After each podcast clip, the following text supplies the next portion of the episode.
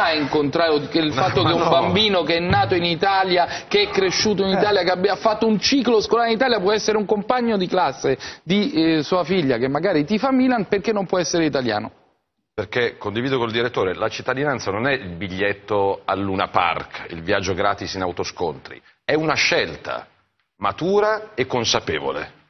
È, è la fine di un percorso che a 18 anni come a 18 anni puoi fare la patente, come a 18 anni puoi andare a votare, a 18 anni puoi decidere se la cultura e il paese che ti ospita sarà il tuo paese, o se preferisci mantenere la nazionalità, perché tanti lo fanno, del paese da cui sei partito e magari dove vuoi tornare. Mi sembra una scorciatoia assolutamente gratuita se la fanno in Italia, però. che non hanno neanche un diritto in meno rispetto a mio figlio perché i compagni, i dieci compagni di, di, terza media di mio figlio che hanno cittadinanza straniera vanno in gita con mio figlio fanno merenda con mio italiani, figlio fanno gli esami sì, con mio figlio sono italiani e a 18 non anni non sono mai stati in no, Madagascar scusate, non sono scusate. mai stati in Guadalupe sono nati perfetto qua. a 18 anni da adulti e consapevoli sceglieranno la cittadinanza questo è ciò che è stato detto dal nostro ex ministro Matteo Salvini, attuale premier del partito politico Lega, durante un'intervista del programma In Onda registrato nel 2017.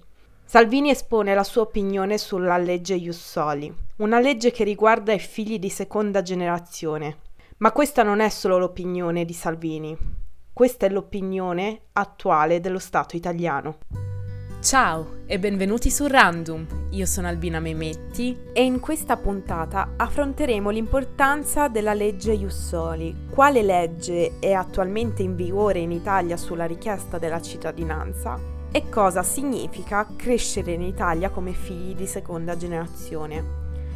Porto principalmente il mio punto di vista perché sì, anche io sono figlia di seconda generazione ho origini albanesi da entrambi i miei genitori, ma sono nata e cresciuta in Italia.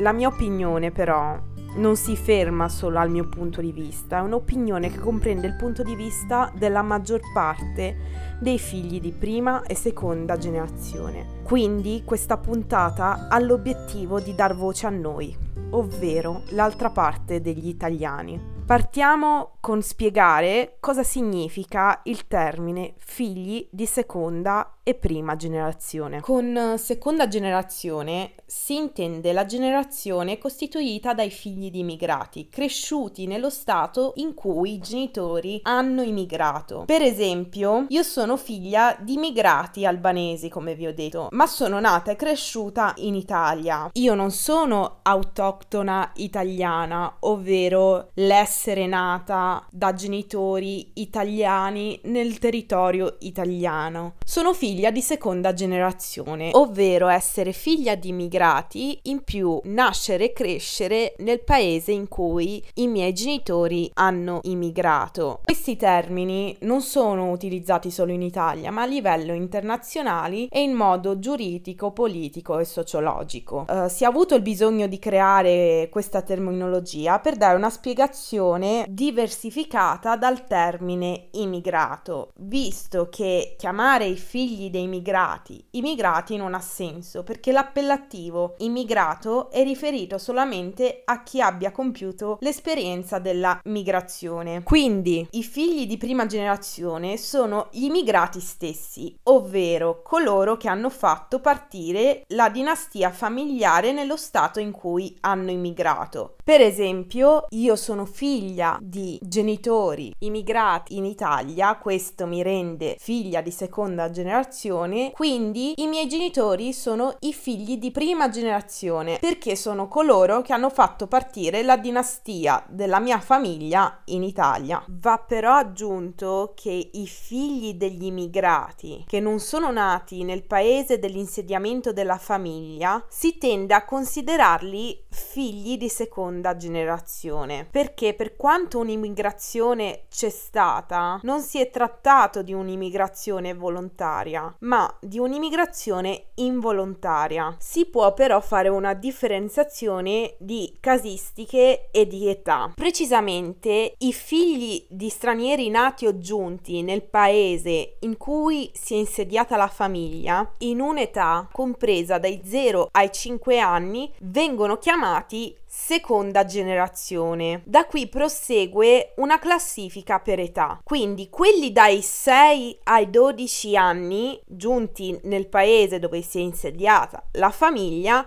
vengono chiamati generazione 1,5. Invece dai 13 ai 17 anni è la generazione 1,25 e infine quelli arrivati dai 18 anni in poi, quindi dalla maggiore età, sono i figli di prima generazione. Per ricapitolare, i migrati che si stabiliscono nel paese in cui hanno immigrato uguale a figli di prima generazione. I figli di immigrati nati o giunti nel paese in cui i genitori hanno emigrato uguale figli di seconda generazione. Come abbiamo detto, questa terminologia serve per differenziare dal termine immigrato, perché quando si parla di seconda e prima generazione si deve fare una considerazione in più rispetto alla definizione dell'essere immigrato, in cui non è detto che si presenta allo stabilimento nel paese in cui immigra, mentre per i figli di prima e seconda generazione c'è una permanenza sostantiva nel paese adottivo. E sottolineo paese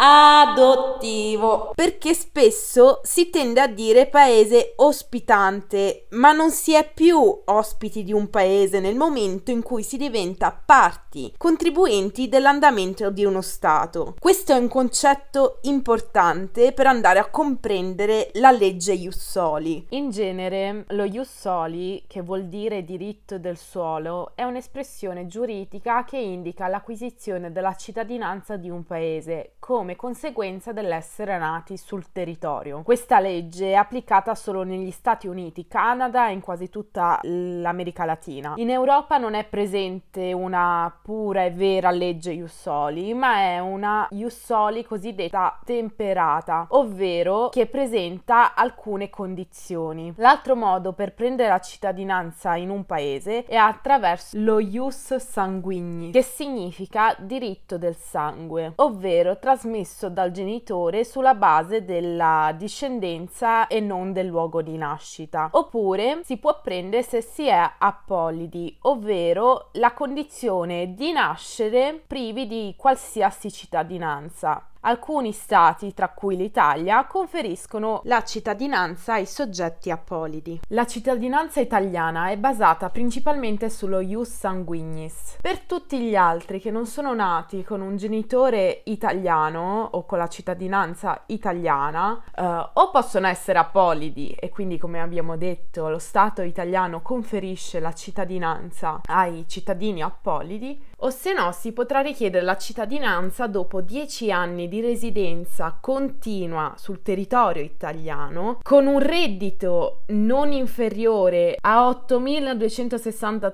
euro, 31 centesimi. Se vi mancano i 31 centesimi ve li regalo io con l'aggiunta di vari documenti burocratici dove dimostri di essere stato durante la tua esistenza una brava persona e che prometti di continuarlo ad esserlo, si dovrà affrontare anche un test di italiano, di lingua orale e scritta. Dopo aver passato anche questo test di italiano, si può dare avvio alla richiesta della cittadinanza italiana e passati quattro anni di attesa si riceve solitamente la cittadinanza italiana, sperando che la burocrazia italiana non crei problemi. Come ho detto, in Italia non esiste la legge Jussoli e nemmeno una legge Jussoli temperata, per quanto si è provato a farlo, però mai è stata accettata. Quindi i figli di seconda generazione con genitori stranieri ma nati e cresciuti in Italia potranno chiedere la cittadinanza al compimento dei 18 anni. Ovviamente ci dovranno essere i 10 anni di residenza continua sul territorio italiano e in più potrà essere richiesta la cittadinanza cittadinanza solo e soltanto entro al diciottesimo anno di età, quindi nel lasso di tempo tra i 18 18, quasi 19, cioè non devi aver compiuto uh, 19 anni, se no si ritorna alla procedura standard. Ovviamente questo cavillo finale è una bastardata assurda. In una realtà italiana dove al momento dal 2018 i minori di seconda generazione stranieri o italiani per acquisizione sono 1 milione 316 mila di questi il 75% è nato in Italia, quindi sono figli di seconda generazione in senso stretto. I minori di seconda generazione costituiscono il 13% della popolazione minorile, quindi che va dai 0 ai 17 anni di età, crescono e cresceranno sotto la cultura italiana, si istruiscono sotto istituzioni scolastiche italiane parlano e pensano in italiano, ma per lo Stato italiano non saranno italiani fino al diciottesimo anno di età. Matteo Salvini nell'intervista parla di percorso e di scelta e fa un esempio. Come si sceglie a 18 anni di prendere la patente, loro potranno scegliere se prendere o no la cittadinanza del paese che li ospita. Le sue parole sono la chiara spiegazione spiegazione del pensiero che c'è dietro all'attuale legge sulla cittadinanza. Noi figli di seconda generazione non, non veniamo visti dallo Stato come individui singoli con il nostro percorso di vita personale. Noi veniamo omologati dietro alla parola immigrati e per quanto molti di noi non conoscano altro paese se non quello italiano, veniamo trattati come ospiti dal nostro stesso paese. Lo Ius Soli e lo Ius Soli Temperato sono leggi che parlano di noi figli di seconda generazione e non dei immigrati. E come ho detto prima, c'è differenza perché noi siamo parti integranti dello Stato Stato italiano. Noi non siamo ospiti di questo paese, noi siamo questo paese.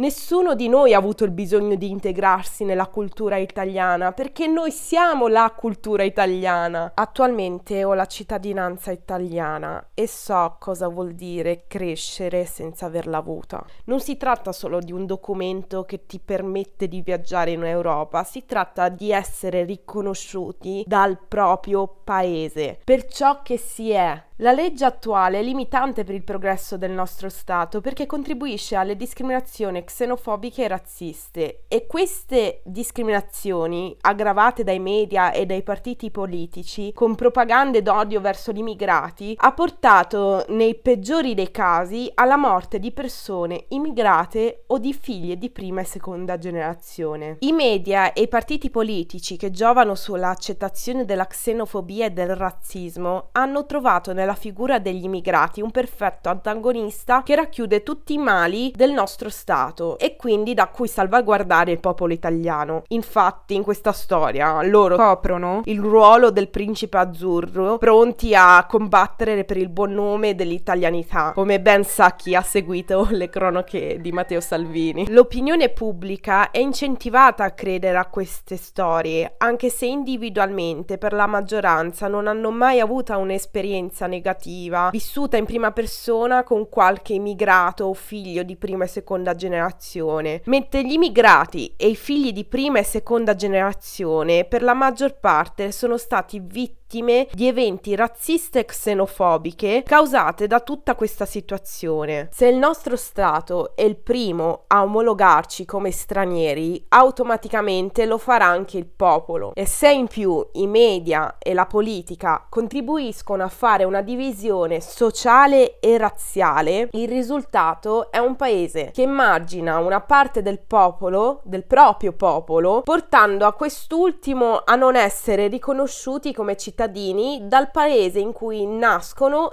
e crescono, a vivere con la sospensione della propria identità perché non si ha più bene in chiaro la propria provenienza ed essere limitati nel cercare lavoro perché molti lavori richiedono la cittadinanza. Poi non poter uh, votare per scegliere il futuro della propria nazione e infine affrontare periodicamente situazioni in cui le persone ti fanno sentire scomodo nel proprio paese. Abbiamo bisogno di una rinnovazione dell'idea che lo Stato il popolo italiano ha sull'italianità. L'Italia ci rende italiani, Crescere in Italia, nascere in Italia ci rende italiani e non solo nascere da genitori italiani. Persistere con idee e leggi non inclusive e quindi non più adattabili ai nostri tempi ci rende statici non permettendoci di pensare e progredire al progresso della nostra nazione. In un paese democratico come l'Italia e che vive in un mondo globalizzato, l'identità italiana è composta composta anche dai figli di prima e seconda generazione. Quindi un italiano che nasce e cresce in Italia può essere anche peruviano, nigeriano, indiano o rumeno. Uno non toglie l'altro. Per esempio, un italiano autoctono può nascere e crescere a Roma, ma avere i genitori calabresi. Voi davvero avreste il coraggio di dire che una persona che nasce e cresce a Roma ma con genitori calabresi non è romano. Oh, I don't think so. Quindi iniziamo a comprendere che ci sono italiani romani che hanno origini calabresi e ci sono italiani romani che hanno origini anche per esempio etiope. A questo punto bisogna realizzare che l'identità italiana può avere la pelle nera e non solo bianca con lineamenti caucasici e che gli italiani non hanno solo nomi e cognomi di origini latine, cristiane o italiane. Un italiano si può chiamare anche Andrea Chen, Neia Baram o Albina